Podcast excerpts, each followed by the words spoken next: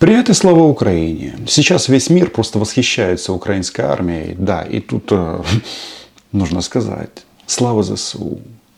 Происходит одновременно масса а, параллельных процессов. С одной стороны, Рамзан Ахматович Кадыров, он же Дон Дон, учит российских солдат патриотизму.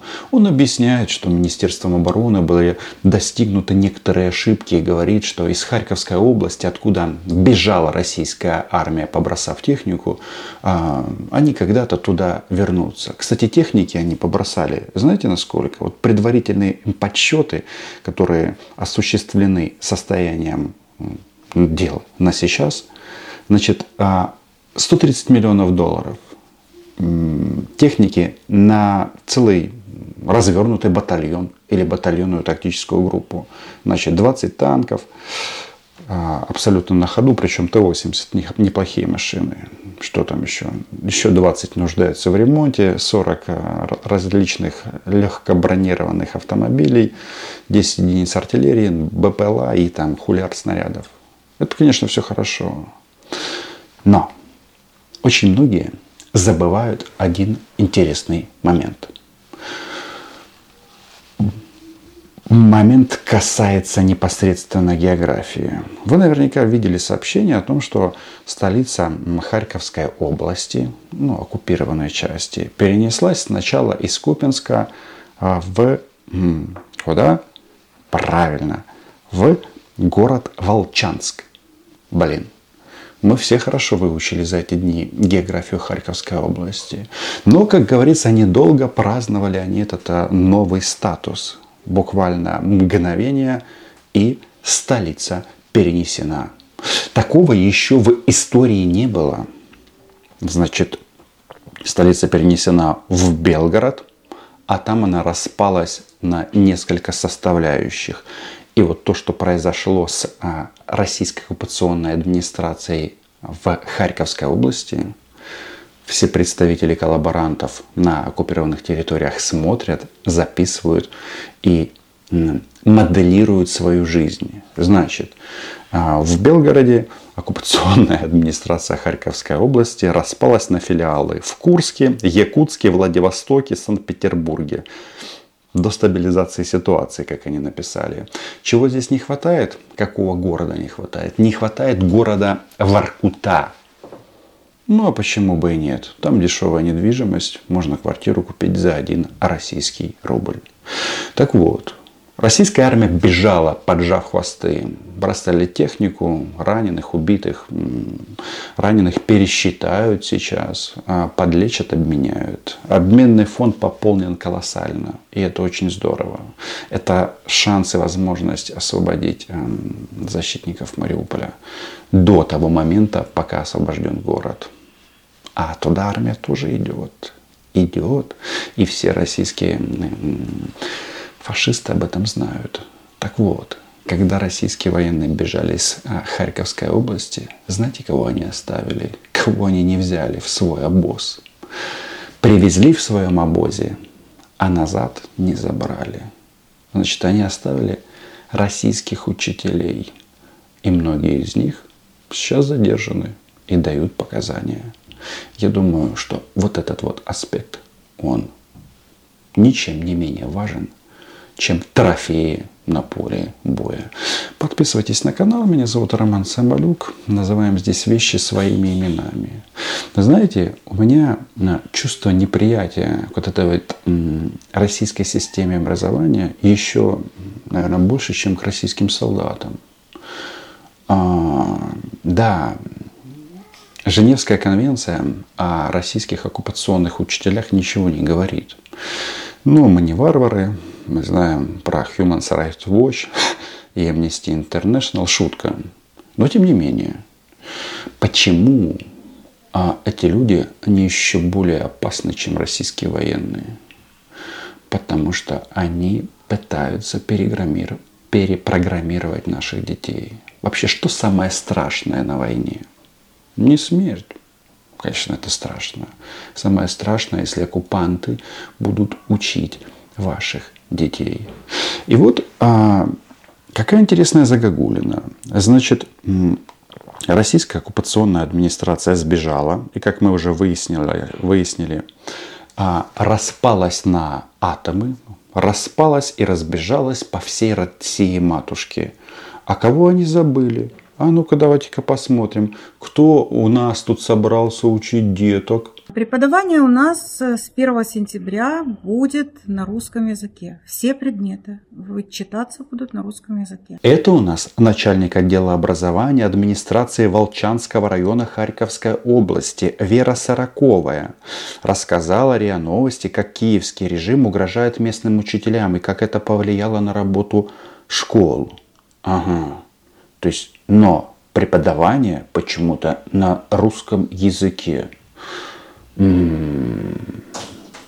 Наверное, это еще не все. Также сохраняется у нас родной язык, то есть украинский, которому также будет уделяться внимание. И украинский язык будет читаться, и украинская литература. А в часах сколько? Э, в часах украинская литература один час в неделю, угу. украинский язык два часа в неделю. Оккупация Крыма тоже начиналась именно таким образом. Что-то они там говорили про украинский язык, но в конечном итоге все прекрасно знают, что это все фикция.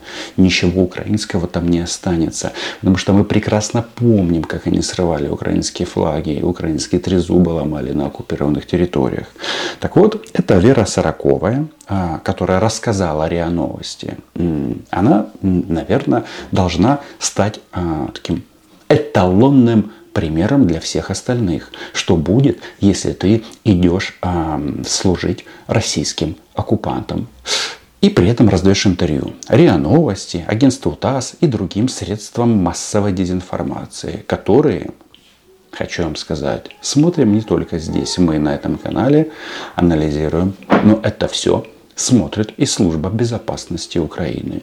И если честно, когда я смотрю на вот эту вот а, милую милую женщину, ее, преступ... ее вина, она же страшнее, чем может показаться на первый взгляд.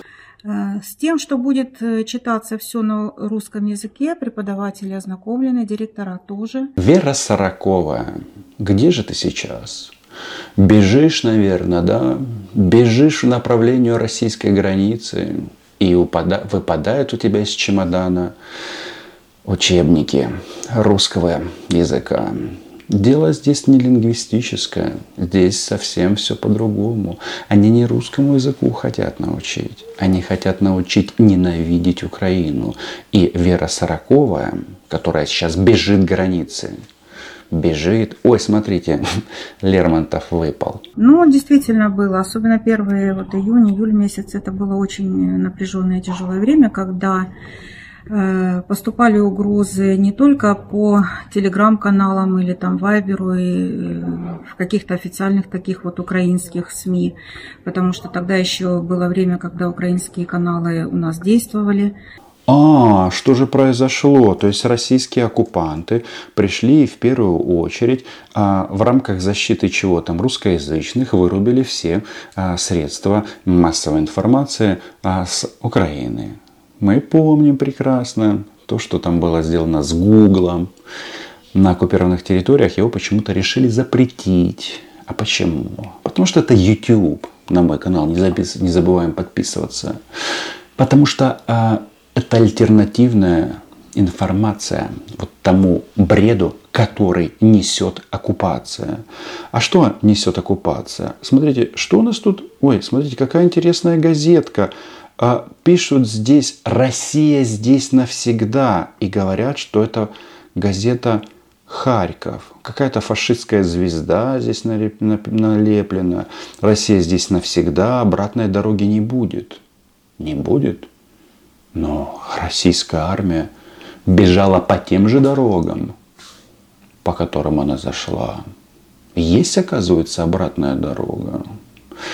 И вот все кто сейчас находится на оккупированных территориях, читает газету «Харьков», выданную оккупационной администрацией, читают фразу «Россия здесь навсегда» и смотрят на карту Министерства обороны Фашистской Федерации, где теперь четко обозначено, что хм, они ушли с Харьковской области. И это же не первый шаг, жест доброй воли. Сейчас это называется перегруппировка и переброска. Да?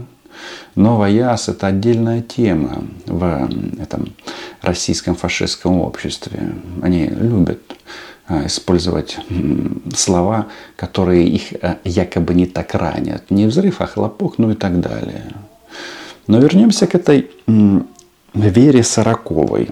Э, и люди действительно боялись. Боялись просто ходить на работу, боялись тем более устраиваться на должности административные или э, просто быть учителями. Потому что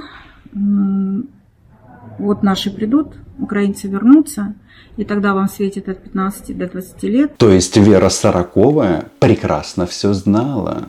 Она знала, что она делает, но все равно она а, пошла на это. Она это, понимаете, это самое страшное преступление, потому что это преступление против детей. Э, и тогда с вами будет совершенно другой разговор. То есть это были среди даже э, коллег э, школьных, у нас такие были работники отдела образования, которые вот так вот директоров пугали. В результате этого многие отказались от работы, пришлось искать новых учителей. За два месяца ну, проведена достаточно серьезная работа, и пришли работать те, кто хочет работать. И их привезли из России, в том числе из России. Нашли кого-то там местного, там, я не знаю, были алкоголиками, всякими психами, всех пригласили в школу. А, что важно, это Волчанский район. И эта дама говорит, что украинские учителя отказались преподавать в России, не, не захотели, не, э, понимая всю сложность. Никто не знал, когда закончится оккупация. Все знали, что это произойдет, но никто не знал, когда. Значит, так можно поступать? Можно и нужно. А теперь самое главное. Почему я говорю, что это страшнейшее преступление. И Вера Сороковая должна... А, да, она сама сказала. 15-20 лет в украинской тюрьме ну или жизнь в солнечной Воркуте. С российским флагом, гимном, ну и что? Ну, со всеми вытекающими последствиями. А в эти украинские школы а, на, территории, а, на оккупированных территориях приезжали российские некоторые а, кто там, представители культуры, да? Культура фашистской России.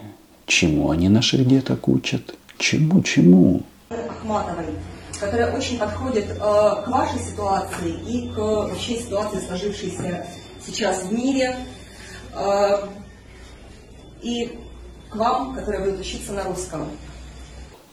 Честно говоря, скачал это в телеграм-канале э, ТАСС или РИА Новости. Не могу найти фамилию этой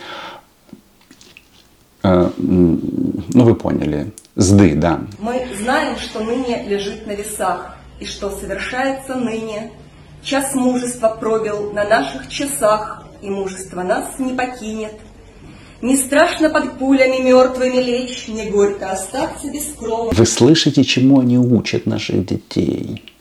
Не страшно под пулями лечь. То есть они таким образом зазомбировали российское население. И вот эти вот фашистские модели несут сюда.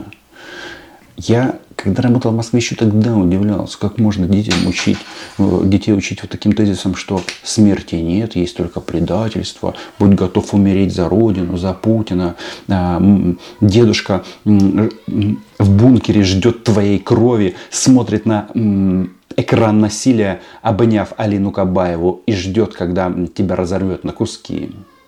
Но это же Украина. У нас так нельзя поступать с детьми. И мы сохраним тебя, русская речь, великое русское слово.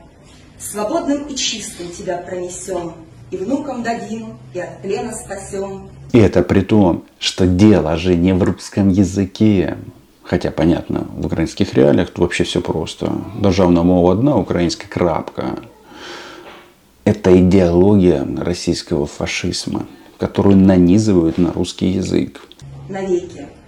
Вот вы, ребята, будете теми, кто пронесет русское слово, кто пронесет русское слово и передаст его дальше. И это очень большое право, это очень важная привилегия, которая вам досталась, цените ее. Пускай ваше обучение будет мирным, пускай скорее настанет мир, пускай скорее перестанут стрелять. Желаю, чтобы вы все были живы, чтобы с вашими родителями было все хорошо, чтобы поскорее наладился, наладилась здесь торговля, наладилась связь, чтобы все скорее было хорошо. Кто знает, напишите в комментариях, как зовут эту ПМ. Э, э, какие они отвратительные. Пришли в нашу страну, убили детей. Может быть, убили не у этих детей, а у других детей, их родителей, и рассказывают им, как им теперь жить. Разрушили их города, их жизни. А теперь говорят, пускай будет мир. Да нет, нам такой мир не нужен. Да? Я думаю, что все это должно рано или поздно вернуться на российскую, на российскую территорию. Вот так вот. Что ты? Белгород, Воронеж, Тула, Санкт-Петербург и Москва. Спишь? Подписывайтесь на мой YouTube канал. Лайки, репосты, Patreon. Да, российские учителя задержаны и обезврежены, а Украина была, є і буде.